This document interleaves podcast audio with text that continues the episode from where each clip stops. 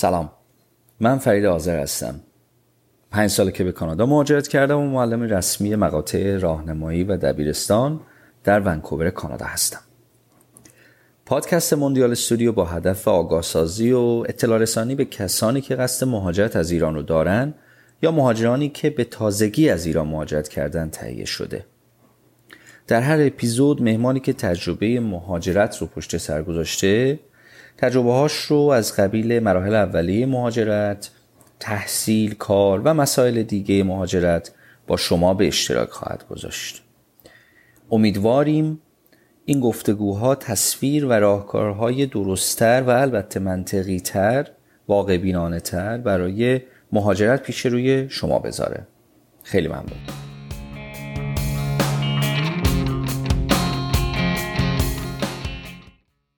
بهزاد سلام. سلام، خیلی ممنون که دعوت ما رو پذیرفتی بهزاد. خواهش میکنم، باعث افتخارم. قربانت. خب بهزاد، یه کوچولو خودتو معرفی کن تا بریم سراغ سوالای بزرگتر. بسیار خوب، من بهزاد هستم، ساکن مونترال، 36 سالمه. بهزاد، من میدونم که تو کامپیوتر خوندی، ولی درست. نمیدونم که داستان کامپیوتر خوندن از کجا شروع شد. برگردیم به ایران، از دانشگاه و ایران، و چرا رفتی این سمتی بهزاد؟ حقیقتش وقتی که من میخواستم وارد دانشگاه بشم، رشته اصلی که دوست داشتم مکانیک بود یه جورایی، ولی خب همونجور که میدونی تو ایران کنکور دادن یه رتبه‌ای میداری، بعدش بر اساس اون رتبه‌ای که داری یه سری انتخابات میکنی و قبول میشی. حالا من شانسم اینجوری بودش که توی ایران برای دوره لیسانسم کامپیوتر شهید بهشتی قبول شدم و ادامه دادم و با موفقیت تونستم نرم افزار شهید بهشتی رو بگیرم، مهندسی نرم افزار شهید بهشتی رو بگیرم. بعدش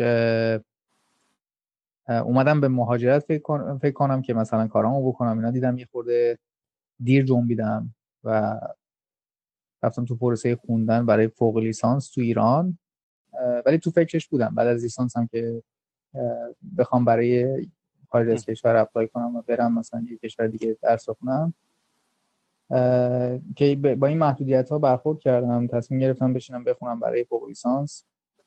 فوق لیسانس خوندم، خوشبختانه دانشگاه شریف قبول شدم، بازم مهندسی نرم افزار. و دیگه این سری گفتم، از همون اولش گفتم باید کارامو بکنم، یه از ما جذب کنم که بتونم یه جای پذیرش بگیرم خارج از ایران.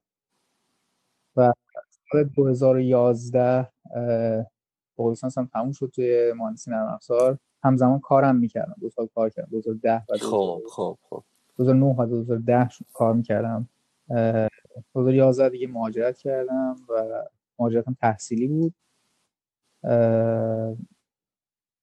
یه پذیرش گرفتم از یه دانشگاهی توی مونترال برای مقطع دکترا توی علوم کامپیوتر و زیر شاخه هوش مصنوعی، که اونجا ادامه تحصیل دادم. مسیری که تو چیدی خیلی مسیر زیبا و البته خیلی مشکلی مطمئنم بوده برای تو. بهزاد، موقعی که تصمیم گرفتی از ایران اقدام کنی برای دکترات، کجاها رو اقدام کردی؟ دانشگاه شریف یه جورایی همه دارن میدونن برای مهاجرت، یعنی همه دارن برای ادامه تحصیل کاراشون رو میکنن. بعدش خب تو این جو که میافتی، من برادرم هم قبل از من 2 سال قبل از من اقدام کرده بود و رفته بود سمت آمریکا. من تو این جوش بیشتر افتادم، یعنی بخوام صادقانه بهت بگم بیشتر تو این جوش افتادم. ولی خب از طرفی هم مثلا یه خورده بزرگتر که شدم رفتم سر کار، سال 2009 تا 2010 که رفتم سر کار، کارم هم بد نبود. توی شرکت نرم افزاری، یکی از شرکت‌های بزرگ نرم افزاری تهران کار می‌کردم و حقوق خوبی هم به نسبت حالا اون ورودم داشتم، ورودم به بازار کار، نمیگم بهترین حقوق داشتم ولی خب اندازه کسی که یک سال تازه وارد بازار کار شده حقوق خوبی داشتم. ولی مقایسه که میکردم با دوستام که توی مثلا آمریکا یا کانادا بودن صحبت میکردم، میدیدم خیلی هم مثلا حقوق نسبت به ایران خوبه، ولی خب نسبت به جاهای دیگه دنیا که دوستای من هستن خیلی مثلا خوب نیست. حالا میگم تا ته تحلیلش نرفتم، ولی یه همچین حسی بهم دست داد که من اینجا با اینکه مثلا فارغ التحصیل دانشگاه شریف هستم اینجا نمیتونم، یعنی خیلی باید تلاش کنم، نه که نمیگم بگم نمیتونم، میتونم 100% اگه همه میتونم، خیلی باید تلاش کنم تا به یه جایی برسم بتونم مثلا بگم منم مثلا خیلی لذت ببرم. بخاطر همین تصمیم گرفتم که مهاجرت کنم. هیچ ایده‌ای نداشتم که کانادا چجوریه، آمریکا چجوریه، هیچ فرقی برام نمی‌کرد. مثلا اگه چه میدونم، حالا نه که بگم کشورهای آسیایی، ولی برای من اروپا، آمریکا، کانادا و استرالیا هیچ فرقی نمی‌کرد اون موقع. من حتی جالب خنده‌داره که بهتون بگم که من وقتی که مثلا یکی از بچه‌ها گفت برای کبک اپلای نمی‌کنی، من اصلا فکر نمی‌کردم کبک تو کانادا باشه، یعنی اینقدر جغرافی فکر می‌کردم کبک یه کشور دیگه‌ایه که مثلا تو قطب جنوب شماله.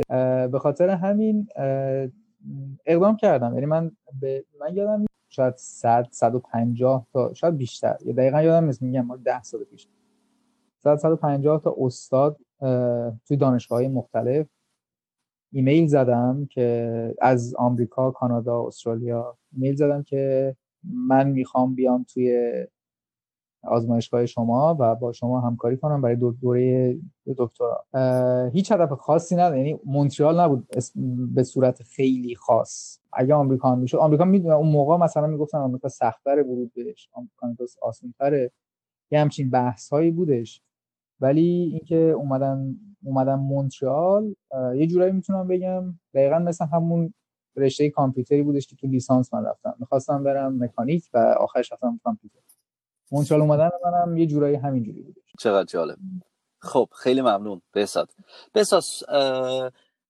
این سوالیه که خیلی از شنونده‌های ما، مخاطبین ما فکر کنم دارن و برای خود من، چون من علوم انسانی خوندم، خیلی جالبه. وقتی شما به یه استادی از ایران ایمیل میزنی برای مقطع دکترا، توی ایمیلت آیا چه چیزی می‌نویسی؟ من از دوستای مثلا همون آدمایی که تو شریف بودن میپرسیدم که دقیقاً همین سوالو میپرسیدم که شما چی کار میکنید که میرید؟ من میخوام همون کارو بکنم برم.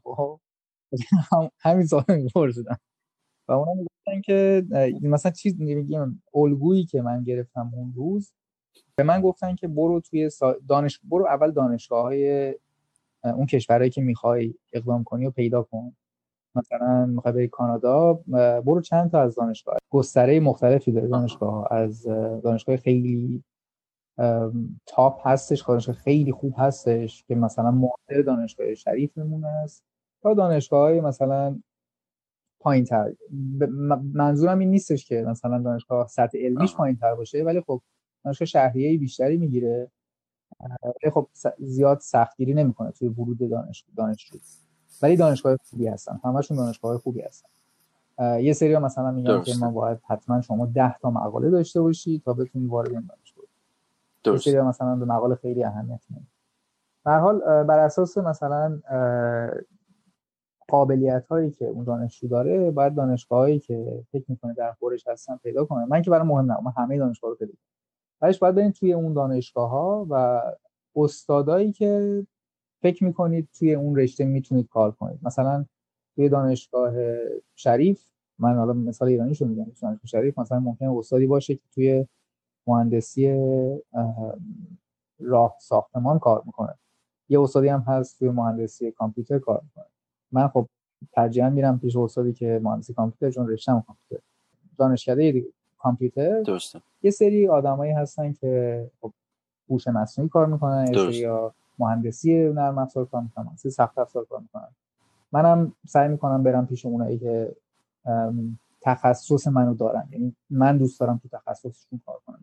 من اینا رو پیدا کردم، یه حالت مثلا مایکروسافت اکسل درست کردم که لیست تمام استادا رو گذاشتم، ایمیلشون رو گذاشتم، آره، و یه حالت فهرست اساتید با رشتهشون و چه خوب آفرین چه جالب آدرسشون کدوم شهر هستن کدوم کشور هستن اینا رو همه رو پیدا کردم و شروع کردم اینا رو مرتب کردم. حالا یه سری معیارا داشتم، مثلا شهرشون، مثلا خب کسی شاید دوست نداشت، یکی شاید دوست نداشت ترجیح میده که مونترال زندگی کنه تا اینکه ساسکاچوان زندگی کنه، ساسکاچوان خیلی سرده، مثلا یه جایی کم جمعیتیه.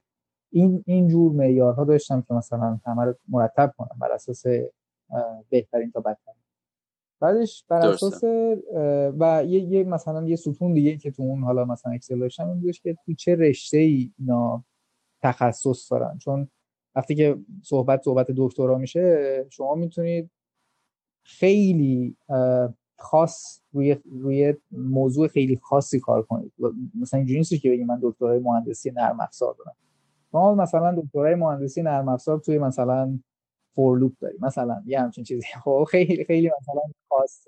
حالا نمیخوام وارد بحث جزئیش بشم، ولی اینا رو آماده سازی کردم. بعدش بر اساس هر کدوم از این استادا سعی کردم یه حالا توی اینجا بهش میگن یه رزومه و یک کاور لتر، حالا یه مثلا نامه‌ایه که درست می‌کنی میگی که درخواست چیه، چیکار می‌خوای بکنی، می‌خوای چیکار کنی، چی در آینده و اینا.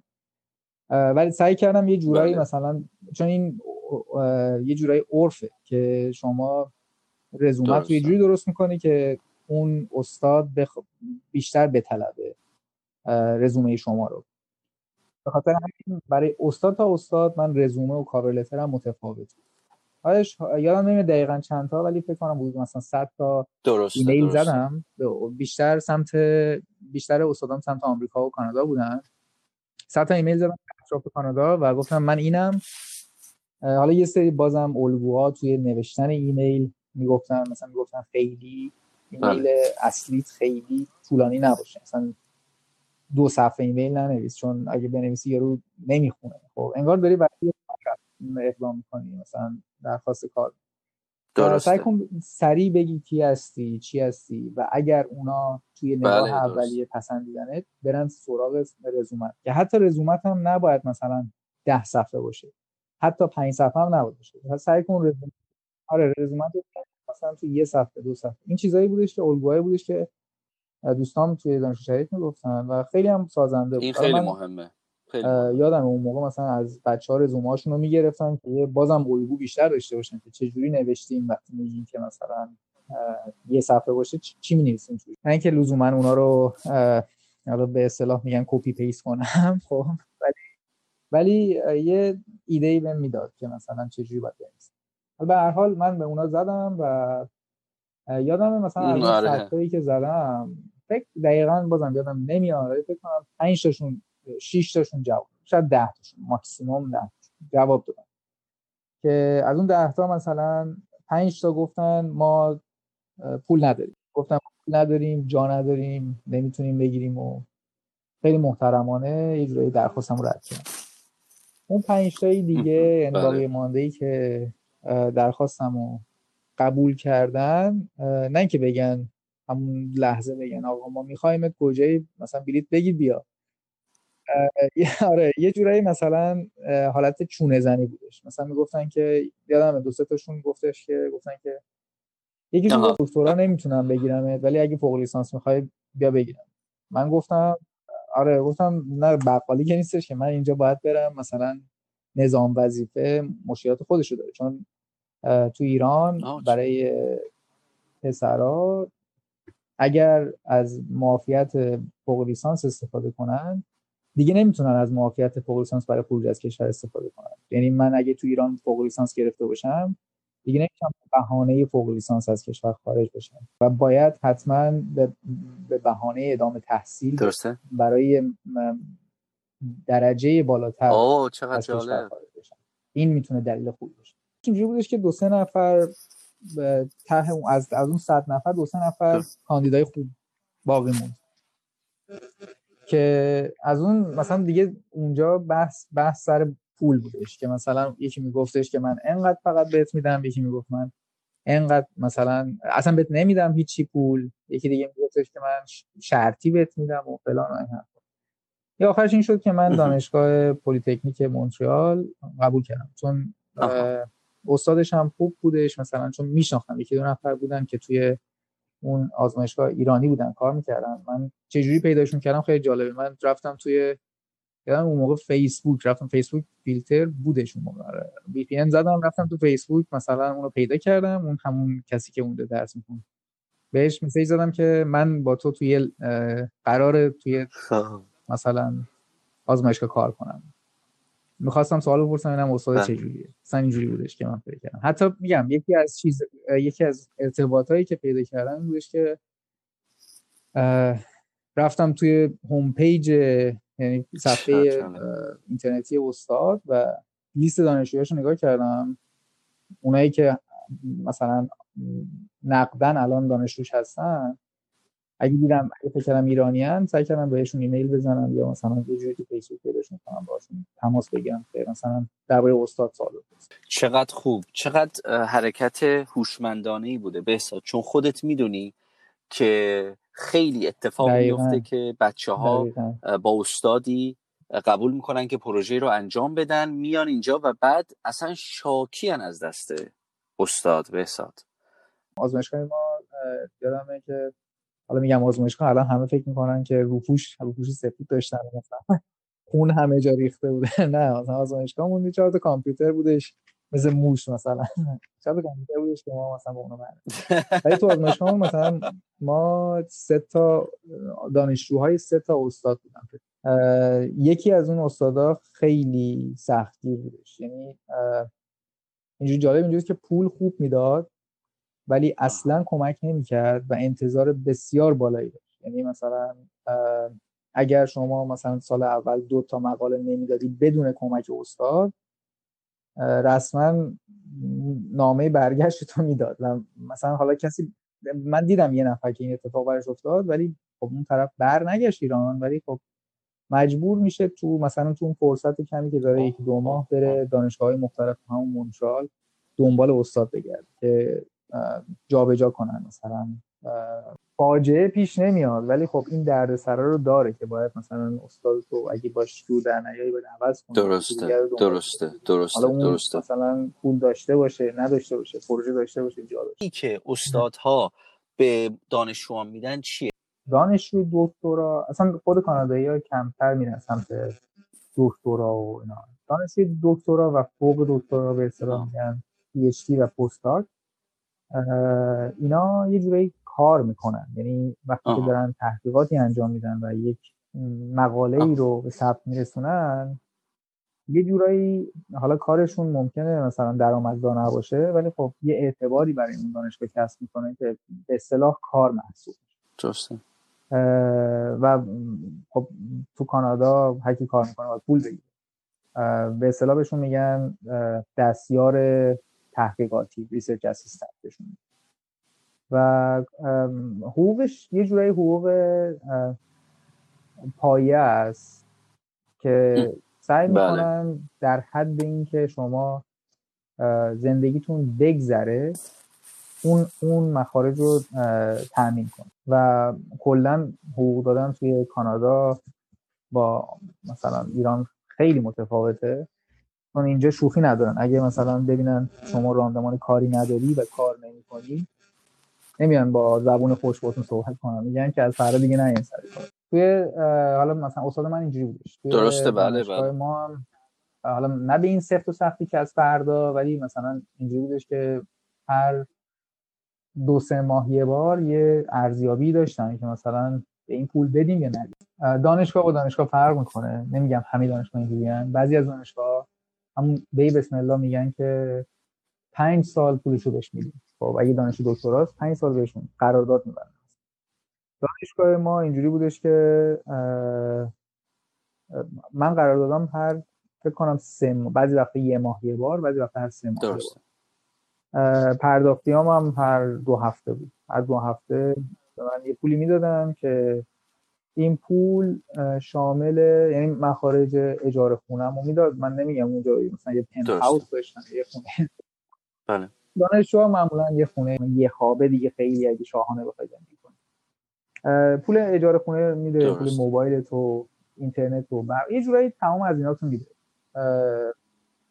تقریبا میشه گفت اکثر دانشجوهای دکترا این خصوصیت رو دارن که تمام هزینه هاشون رو بدن، چون دارن برای دکترا کار میکنن، دارن برای تحقیقات اون کشور یا اون دانشگاه کار میکنن.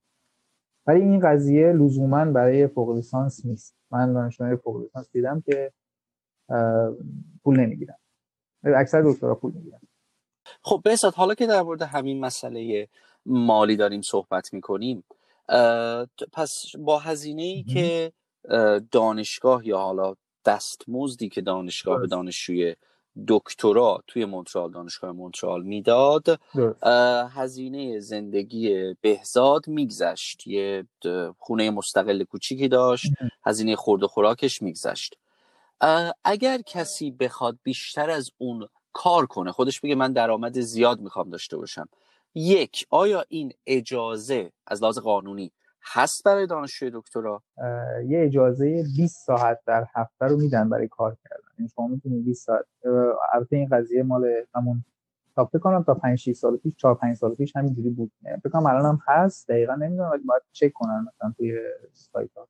ولی ویزای تحصیلی تا 20 ساعت کار در هفته رو اجازه میده، قانونیه.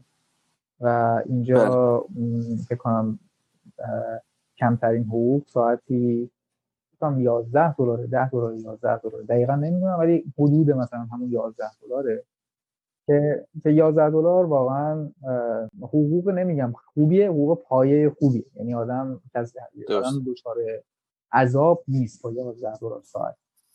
ولی مثلا مشکلی که هست توی ایران، مثلا ممکنه آدم کار پاره وقت پیدا کنه، بتونه بره یه شرکت نرم افزاری مثلا یه کار به اصطلاح حرفه‌ای انجام بده. اینجا کارهای پاره وقت رو خیلی کمتر هستن. شرکت‌ها بیشتر سعی می‌کنن مثلا کارمندای تمام وقت داشته باشن. خیلی کمتر پیش میاد که خیلی باید خوششانس باشین که یه کار پاره وقت پیدا کنین. خاطر همین شما خیلی می‌بینید دانشجوها توی کتابخونه کار می‌کنن، توی سوپرمارکت کار می‌کنن، رستوران کار می‌کنن.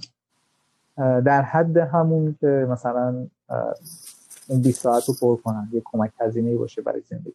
و اینجا عرفه. حالا یه مشکلی که تو مونترال هست اینه که چون مونترال دو زبانه است، یعنی هم فرانسوی باید صحبت کنن، هم فرانسوی ملت صحبت میکنن، هم انگلیسی صحبت میکنن. کار کردن اگر مثلا فقط یه زبان بلد باشین، کار کردن توی این کارهای مثلا به اصطلاح مشتری مدار، مثلا توی قهوه کافی کار کنید، تو قهوه خونه کار کنید، مثلا توی رستوران کار کنید، یا مثلا پشت دخت مغازه کار کنید، چون ممکنه هر آن یه مشتری بیاد براتون که فقط فرانسوی بلد باشه، یا یه مشتری بیاد فقط انگلیسی بلد باشه. در نتیجه نمیتونید شما بگید من جواب فرانسوی رو نمیدم، چون اون صاحب کارتون راضی نخواهد. ولی بعضی از مغازه‌ها، بعضی از محله‌ها هستن که خیلی مهم نیست براتون، فقط انگلیسی بلد. خیلی ممنون بهزاد. باز هم یه نکته خیلی مهمی رو گفتی که به نظر من خیلی مهمه که بچه‌هایی که تصمیم میگیرن مونترال بیان بدونن که وقتی اقدام میکنن برای پیدا کردن شغلی، واقعا این دو زبانه بودن، یعنی انگلیسی و فرانسه بودن، خیلی مهمه. آره، ولی هیچ قانونی نیستش که مثلا بگه اگر فرانسه بلدین باید حتما استخدام بشین، یا مثلا اگه انگلیسی بلدین حتما باید استخدام. این یه تفاوتی سر مثلا همین کار وقت بین مونترال و شهرهای بزرگ دیگه مثل تورنتو خب کار راحت میشه چون همه انگلیسی حرف میزنن. در مونترال باید مثلا این دو زبانه بودن و یه جورایی برای کارهای مشتری مدار حفظ کنن. توی زبان انگلیسی صحبت کردن، اعتماد به نفس شاید 70% قضیه و من توی ایران این اعتماد به نفس نداشتم. چرا؟ چون کسی نبودش باهاش انگلیسی حرف بزنم و همیشه میترسیدم، همیشه فکر میکردم که من زبانم خوب نیست. خیلی جالبه که من این برای من یه تابودش که مثلا چی میشه اگه اگه مثلا من میتونستم این قول بزرگ که زبان انگلیسی باشه رو رد کنم، من دیگه بقیه همه چیزو داشتم، همه مثلا مهارت‌ها رو داشتم. استادم از من خواستش که من باهاش اسکایپ صحبت کنم، خیلی استرس دار بودش. فکر کنم مثلا برای اولین بار میخوای با کسی که مثلا کانادایی اسکایپ کنه صحبت کنه. من اولش گفتم که حالا مثلا با این صحبت نکن، مثلا ولش کن، بزن این مثلا بپره، یکی دیگه هست که اصلا همینجوری بودم.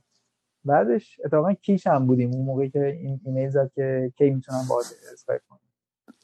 من پیش خودم گفتم که حالا که چی، مثلا فوقش یارو میگه آقا زبانت بده نه بخوشتت، که یا مثلا دیپورتت که نمیکنه، فوقش میگه زبانت بده، یا فوقش مثلا میگه که تو به درد منه، تای تایش بالا سر سیایی که رنگ دل زدم به درد. رفتم صحبت کردم و جالب اینجا بودش که اصلا از من سوال تکنیکی نپرسید، یعنی من انتظار داشتم سوال بپرسه درباره حالا موضوعات تکنیکی مهندسی نرم افزار، اصلا سوال نپرسید. سوالاتی که از من پرسید این بودش که فعالیت‌های زمستونی چیه، من تو زمستون چی کار میکنم. من گفتم من تو زمستون اسکی میکنم. بعدش گفتش که چقدر خوب، منم اسکی میکنم. بعدش مثلا گفتش آره مثلا من دقیقاً سوالاتی یادم نمیاد اون موقع، مثلا اینو یادم فعالیت زمستون چیه.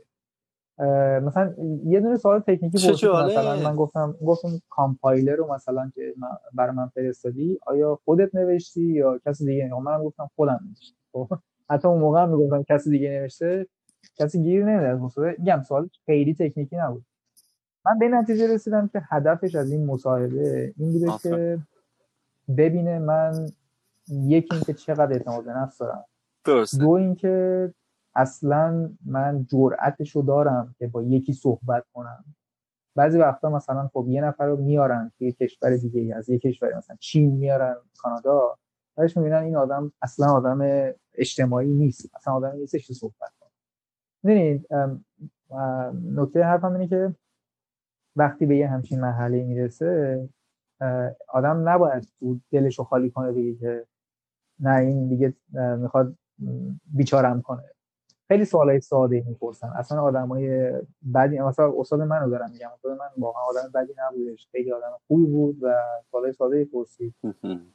تمام درخواستاشون، تمام مدارکی که من باید براشون میفرستادم راجع به مدارک تحصیلی بود. هیچ مدارک زبانی از من نمیخواستن. همین که استاد مثلا تایید کرد که این میتونه با من درس بخونه براشون کافی. حتی سفارت بیشتر به من گیر داد برای زبان انگلیسی تا مثلا دانشگاه. سفارت از من مثلا اون برگه آیلتس هم خواست و از من به من گفتش که به استاد بگو که یه نامه بده که این زبانش خوبه.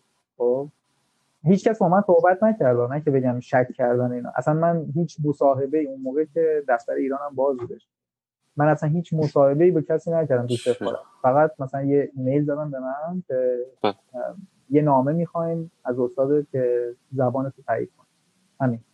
و این قضیه بعد از مصاحبه بود، یعنی مثلا مصاحبه‌مو داده بودم یه 3 ماه بعدش که برای ویزا اینا اقدام کردم، سفارت از من میخواست که یه نامه از استادم بگیرم که من زبانم خوب. الان یکی از پیش نیازهای پذیرش گرفتن از دانشگاه فکر کنم مدرک زبان انگلیسی بود. ولی اون موقع 80-85 می‌خواستن. اگه کسی کمتر از اونم می‌گرفت برای دانشگاه اقدام می‌کرد، استاد راضی بود، مثلا معدلش خوب بود و همه چیز اینا.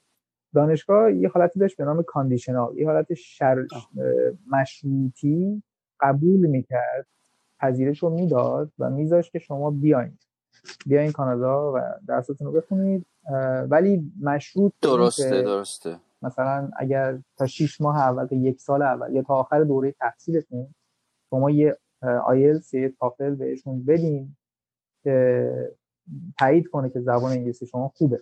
آره خیلی نکته مهمیه، درست داری میگی که معمولاً بچه‌هایی که میخوان اقدام کنن توی ایران خیلی درگیر مسئله زبان هستن که خب الحق مهم هم هست، ولی اگر نمرهشون 10 تا 15 تا، حالا اگه تافل 90 خواستن بچه 85 شدن، اینجوری نیست که نه دیگه اینو نمیتونن به دانشگاه بفرستن. الان با این وضعیت دلار یه خورده سخته، مثلا آدم $200 حالا نمیدونم $100 $150 $200 هزینه پذیرشو بدن بعدش بگن نه ما 90 می‌خواستیم تو 89 گرفتی پس نمیدیم. خب آدم ریسکشو نمی‌کنه.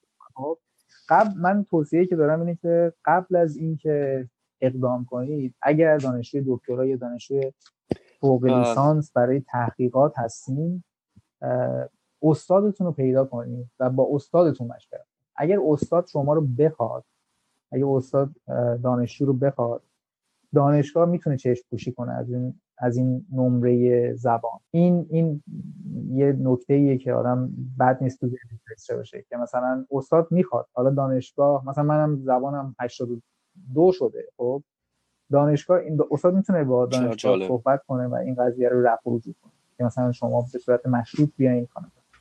برای مهاجرت، اینکه شما خب بالاخره 4 سال 5 سال از عمرتون میگیرید توی کشوری، توی شهری بودین.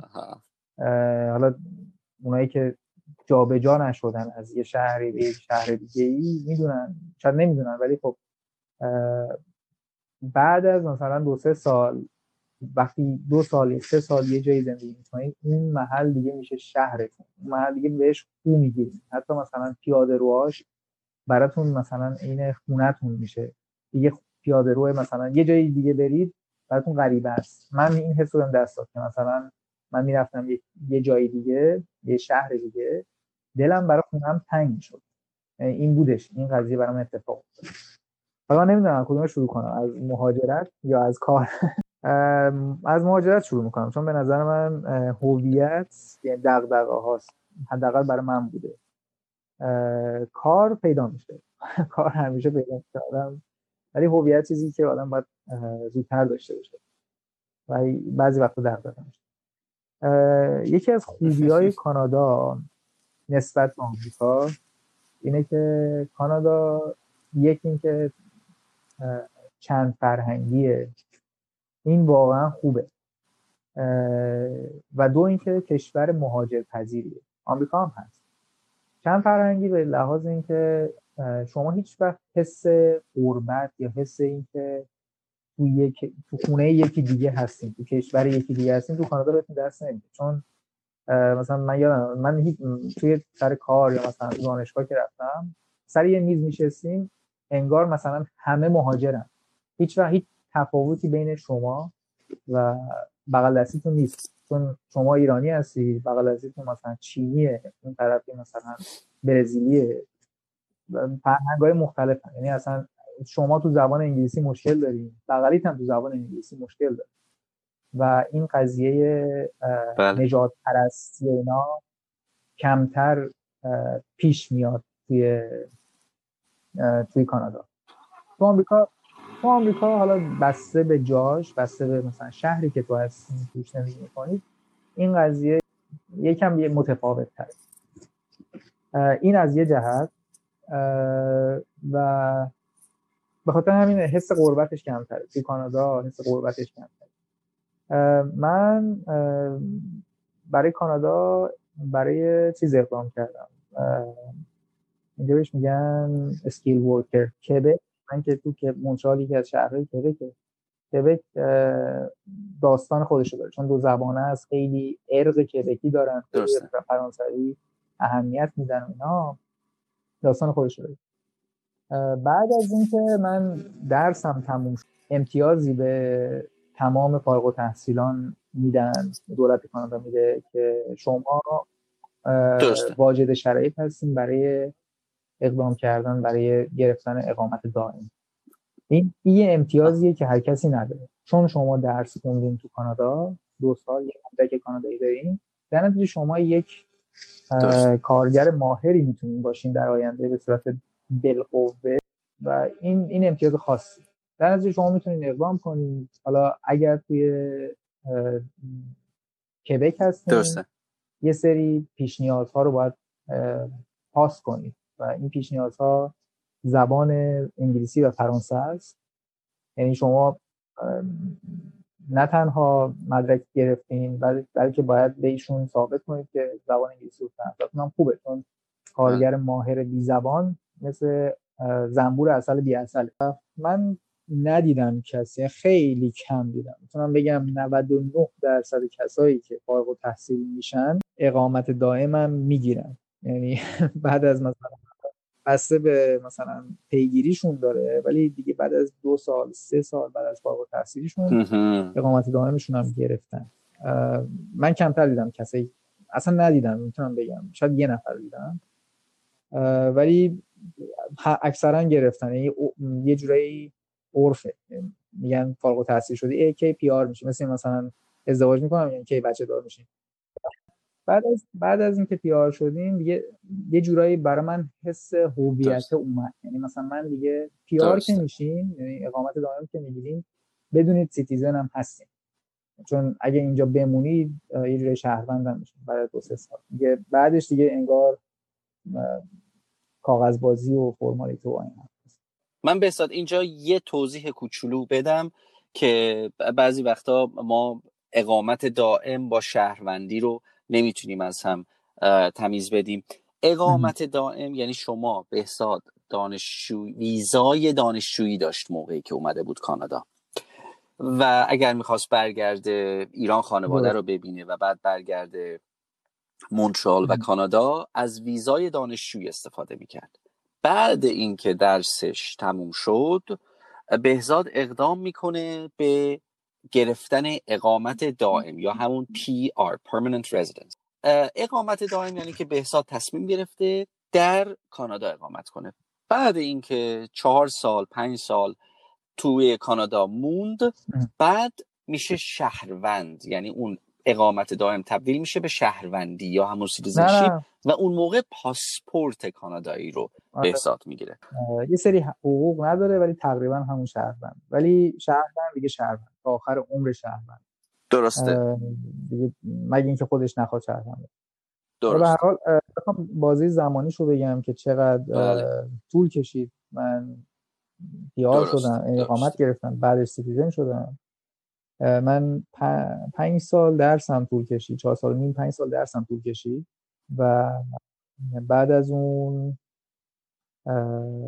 حالا من یه جورای استثناء بودم ولی برای اقامت دائم، چون من زودتر اقدام کردم برای اقامت دائم، برای اقامت پروسه اقامت دائمم تقریبا 3 سال طول کشید، 2 سال یا 3 سال طول کشید از وقتی که اقدام کردم برای کارگر ماهر که گرفتم کارت رو، 2.5 تا 3 سال. از برنامه‌هایی که دارن و هم اکثرا میرن سمت اون اینه که صبر میکنن درسشون تموم بشه و مدرک داشته باشن و بر اساس اون مدرک اقدام کنن برای اقامت دائم. ولی شما میتونید قبل از اینکه درستون تموم بشه، مثل تمام آدمایی که از ایران یا از چین، هند برای کارگر ماهر اقدام کنن. یعنی مدرک ندارید شما، خب این امتیاز مدرک کانادا رو ندارید، ولی خب یه سری امتیازات دارید، مثلا تعداد سنواتی که شما کار کردید، تعداد سنتون، چند سال تو کانادا بودین، یا مثلا این زبان انگلیسی، زبان فرانسه.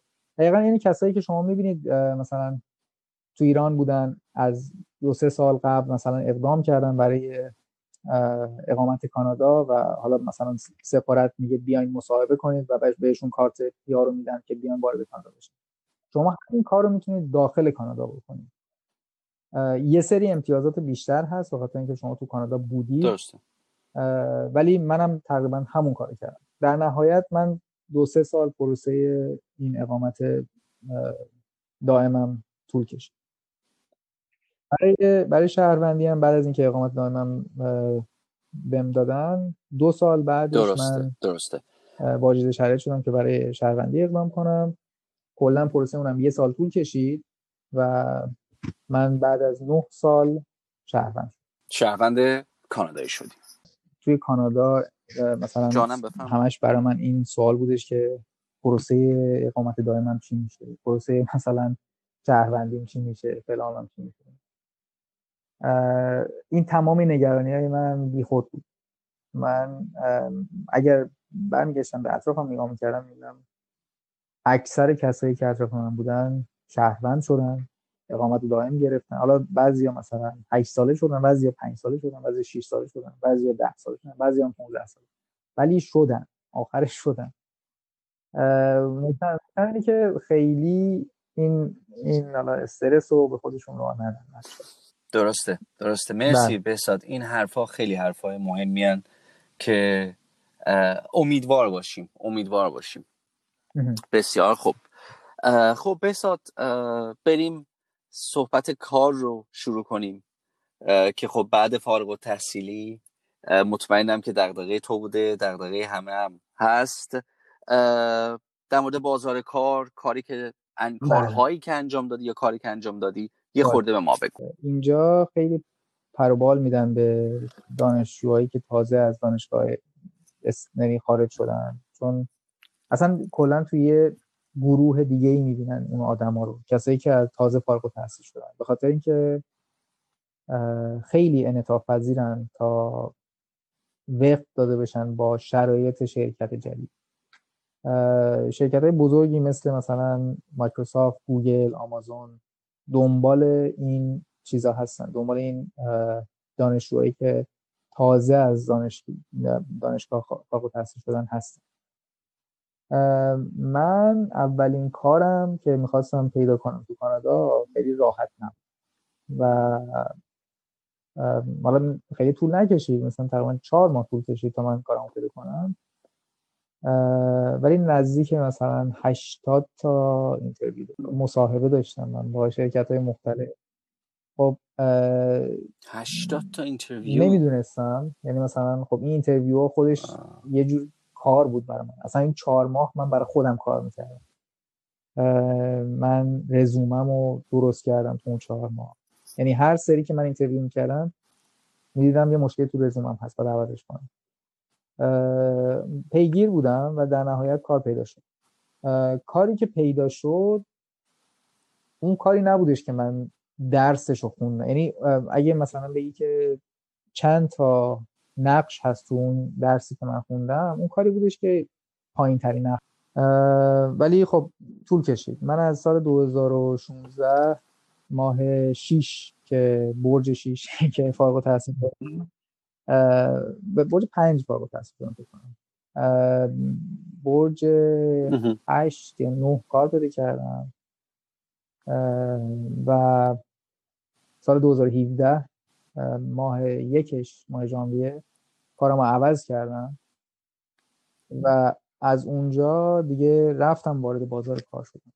بازار کار حالا تو ایران هم همین جوریه، ولی خب آدم هرچی بیشتر کار کنه بیشتر پخته میشه تو بازار کار و به جایی میرسه که دیگه براش راحت میشه کار عوض کردن. مثلا بخوای کار عوض کنی در حد مثلا ثانیه میتونی کار عوض کنی. البته بگم که خیلی ربط به رشته داره، رشته‌های مختلف سختی خودشون دارن برای بازار کار، کارهایی که دارن. شهرم بی تأثیر نیست، مثلا بعضی از شهرها مثلا شهرهایی که تو آلبرتا هستن مثل کالگری، کارهای مثلا مهندسی شیمی، نفت، اینا زیادتر توش پیدا میشه تا یه شهری مثل مونترال. مونترال خیلی مهندسی شیمی و نفت نداره، ولی از طرفی مثلا مونترال کارهای کامپیوتری و آیتی توش بیشتره تا مثلا یه شهری مثل کالگری. درسته. این خیلی اطلاعات مفید و مهمیه. بساد یه خورده تخصصی تر، حالا بعضی واژگان شاید توی فارسی پیدا نشه، در مورد تخصص خودت، اون پروژه دکتریت، چون داشتی صحبت میکردی گفتی که شاید آخرین اولویت اون رشته‌ای بود که خونده بودی، کاری که پیدا کرده بودی. یه کوچولو میتونی در مورد اینم توضیح بدی؟ حالا علوم کامپیوتر بود توی زیر شاخه هوش مصنوعی و کار من بیشتر مثلا پیش بینی کردن، حالا هر کسب و کاری یه سری پیش بینی ها لازم داره. مثلا من بیشتر تو حیطه دانش آموز ها بودم و من سعی میکردم مهارت های یک دانش آموز رو پیش بینی کنم بر اساس سوالاتی که جواب داده و این کارو قرار بود مثلا قراره که مثلا بر اساس هوش مصنوعی انجام بشه که یک سری سوال تمام مثلا 100,000 تا دانشجو یه سری سوال جواب دادن، من باید میگفتم که هر دانشجو توی چه مهارت‌هایی ضعف داره و تو چه مهارت‌هایی قوت داره. این کار اصلی من پیش بینی کردم که اینجا نقشش توی بازار کار، نقشش بهش میگن دیتا ساینتیست و درست.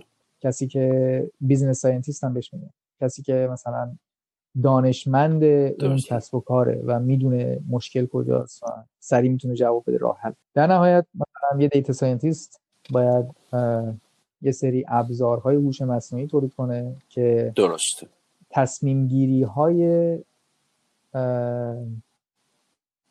اون افراد کلیدی کسب و کار رو به صورت مصنوعی شبیه سازی کنیم. یعنی اگر مثلا من نگاه میکنم به روند رشد درآمدم و روند رشد هزینه هام، یه تصمیمی میگیرم بر اساس این قضیه و این تصمیم گیری رو آدم میتونه انجام بده یا آدم حرفه‌ای میتونه انجام بده، یا اینکه یه ابزاری اینجا باشه که به صورت اتوماتیک این کارو انجام بده، این تصمیم گیری رو. این کار اصلی من خب برای این کار خیلی مثلا چی میگن ناپخته بودم، واژه جونیور بودم اون موقعی که مثلا فارغ التحصیل شدم. بخاطر همین یه سری نقش‌های دیگه هستش بهش میگن اینجا بیزنس اینتلیجنس آنالیست، تحلیلگر هوش تجاریه. تحلیلگر هوش تجاری کارش درست کردن اون ابزار برای تصمیم گیری نیست، کارش اینه که یک سری روندهای بیزنس کسب و کاری رو تعریف میکنه، یک سری شاخصهای کسب و کاری رو تعریف میکنه و بر اساس اون رشد کسب و کار رو بازبینی میکنه. هر روز میگه که آیا کسب و کارتون داره خوب پیش میره یا بد پیش میره، هر روز روزانه. اگه خوب پیش میره چرا، تمام جواب تمام سوالایی که چرا، چه جوری، چه مدت، اینجور سوالا رو میده و مخاطب اصلیش هم رؤسای شرکت هستن. یه سری داشبورد درست میکردم برای آدمایی که کسایی که تصمیم میگرفتن و کسایی که اگزیکیوتیو بودن، به اصطلاح مثلا مدیریت مدیرای شرکت. سه داشبورد درست میکردم که روزانه نگاه میکردم بهش و بر اساس اون نگاه میکردم ببینن که آیا کسب و کارشون خوب داره پیشرفت میکنه یا نه. بعد از 4 ماه من شرکت رو عوض کردم و رفتم توی شرکت دیگه با همین نقش بیزنس اینتلیجنس آنالیست و سعی کردم خودم رو برسونم به سمت پوزیشن دیتا دیولپر، دیتا انجینیر، کسی هستش که خب بالاخره یه سری اطلاعات خام توی هر شرکتی هست و این اطلاعات خام مخصوصا شرکتایی که کاربرای زیادی دارن یا تعداد تراکنشایی که دارن هر روز زیاده، سه اطلاعات خام هست. ما باید این اطلاعات رو تبدیل کنیم به اطلاعات ارزشمند، چون نگاه کردن روی اطلاعات خام خیلی به ما به اصطلاح اینسایت نمیده، خیلی دید خوبی نمیده از روند کسب. من اونجا شدم دیتا انجینیر، کسی که تو تخصص من بود و آدم کارکشته‌ای بود. یاد گرفتم که چجوری کار کنم با کامیونیکیشن، با ارتباط، با مثلا تمام مثلا کارهایی که میتونستم بکنم، تمام مثلا محبتایی که اون طرفم به من کرده.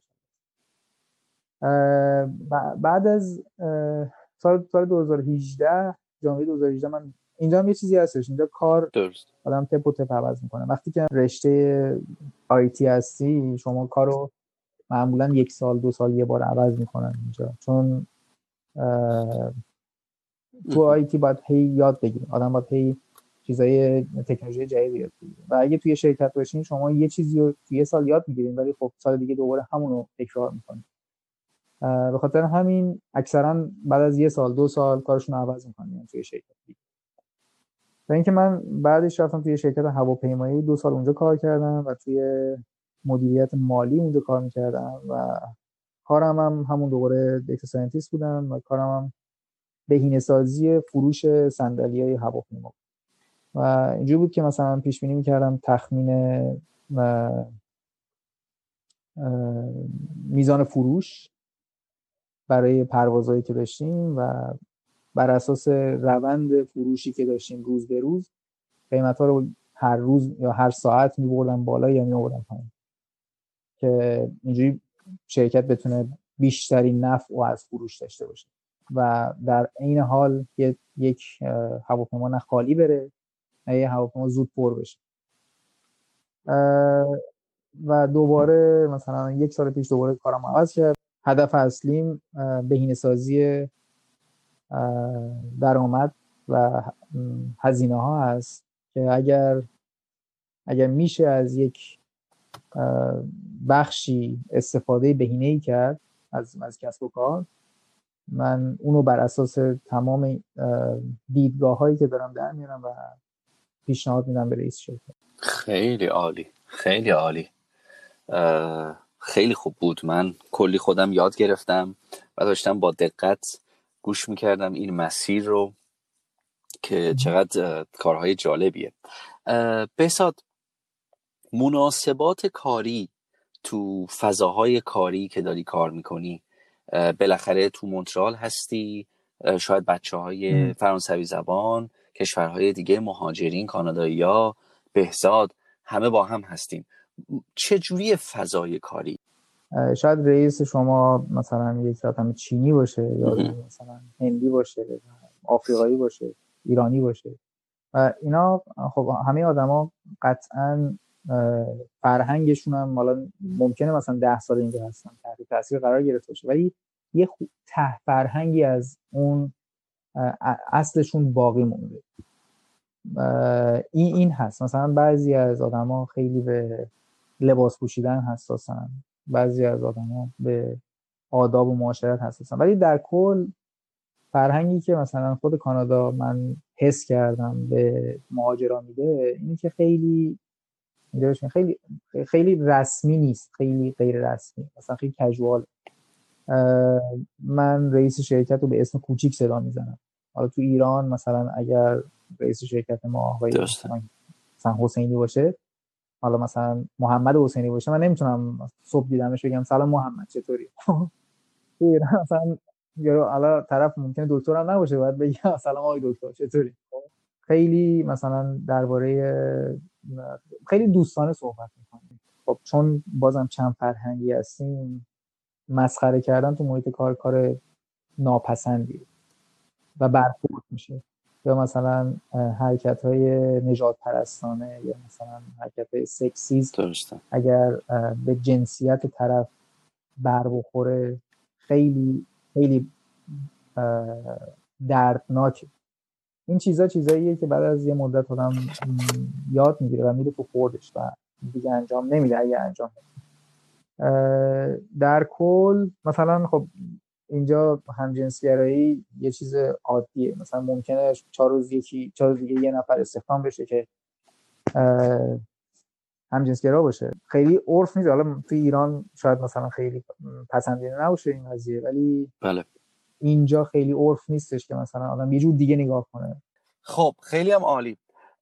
بساط از هوای مونترال خورده ما بگو. جذابیت هوای مونترال اینه که من هر فصل رو به شدت میتونم درک کنم. زمستونش واقعا مثلا من وسط تابستون که میشه هوا اینجا گرم میشه، من دلم برای زمستون تنگ میشه. من دوست دارم برف ببینم، دوست دارم سرما رو. پاییز که میشه، یعنی الان اول پاییزه، بازم مشتاقم پاییز رو ببینم. رنگ هایی که اینجا میبینم واقعا خوشگلن، واقعا فعالیت های خوبی داریم، میریم بیرون راه میریم و مثلا برگای درخت میبینیم، چیزی که من تو ایران خب به اون صورت ندیدم. تو ایران مثلا خب پاییز میشه، برگا میریزن، همشون یه رنگن و تمام میشه میره. ولی اینجا نه، اینجا درست 2 هفته است یا 3 هفته است پروسه مثلا پاییز، ولی من واقعا پاییزشو دوست دارم. زمستونش درسته بعضی وقتا مثلا منهای 30 درجه میشه. من تا حالا قبل از اینکه بیام میگفتن آره میریم اونجا دماغت میفته، میریم انگشتت میفته. نه والا هنوز چیزی نیفتاده، ولی تجهیزات هستش که حتی پیاده رو انقدر براتون خوب تمیز میکنن که شما اصلا حس نمیکنید که زمستونه. کاپشنای خیلی خوبی هستش که اصلا شما سرما رو حس نمی‌کنید. چی میگن، اتوبوسایی هستش که شما می‌تونید برید این طرف اون طرف و توش گرمه، تو پاساژا گرمه، هیچ مشکلی نداره. ولی میگم اینجوری نیستش که بتونی مثلا زمستون برید دم ساحل و مثلا آفتاب. درسته. خیلی عالی، خیلی ممنون. بازم با لنز خوشبینانه و رنگارنگ خودت تعریف کردی هوا رو، ولی من باهات کاملا موافقم در مورد وضعیت هوا. بهزاد خیلی خوش گذشت و خوش میگذره. ممنونم که تجربه هات رو با ما و مخاطبین عزیزمون در ارتباط گذاشتی و تقسیم کردی. خیلی به نظر من مهمه، همونجوری که قبلا با هم صحبت میکردیم، بچه‌هایی که یا توی ایران هستن یا جدیدن اومدن به کانادا، این سیر به جلو حرکت کردن مهاجرینی که یه روزی مثل خودشون بودیم، من و تو یه روزی مثل خود بچه‌های بودیم که یا ایران بودن یا تازه اومده بودن اینجا، رو بشنون و اگر نکته‌ای باشه که امیدواریم باشه استفاده کنن و امید داشته باشن و رو به جلو حرکت کنن. چیزی که مثلا من از یه نفر شنیدم این بودش که خوشبختی نسبیه، هر کسی تعریف خوشبختی داره. من نمیگم کانادا، هر کی بیاد کانادا یا آمریکا خوشبخت میشه، شاید خیلی ازم تو ایران خوشبختن و تعریف خوشبختی برای هر کسی متفاوته. یکی با پول خوشبخت میشه، یکی با کار خوشبخت میشه، یکی با مدرک تحصیلی خوشبخت میشه، یکی با بچه‌های سالم خوشبخت میشه و من امیدوارم همه خوشبخت باشن، امیدوارم همه موفق باشن بر اساس تعریفی که خودشون از خوشبختی و موفقیت دارن و مطمئنم هیچ کس قدمی بر نمیداره در مسیر بدبختی. همه میدونن بدبختی چه رنگیه و همه سعی میکنن به سمت خوشبختی. آفرین. مرسی. آفرین. بهزاد خیلی ممنون. شب خیلی خوبی داشته باشی. متشکرم که تو برنامه موندیال استودیو شرکت کردی.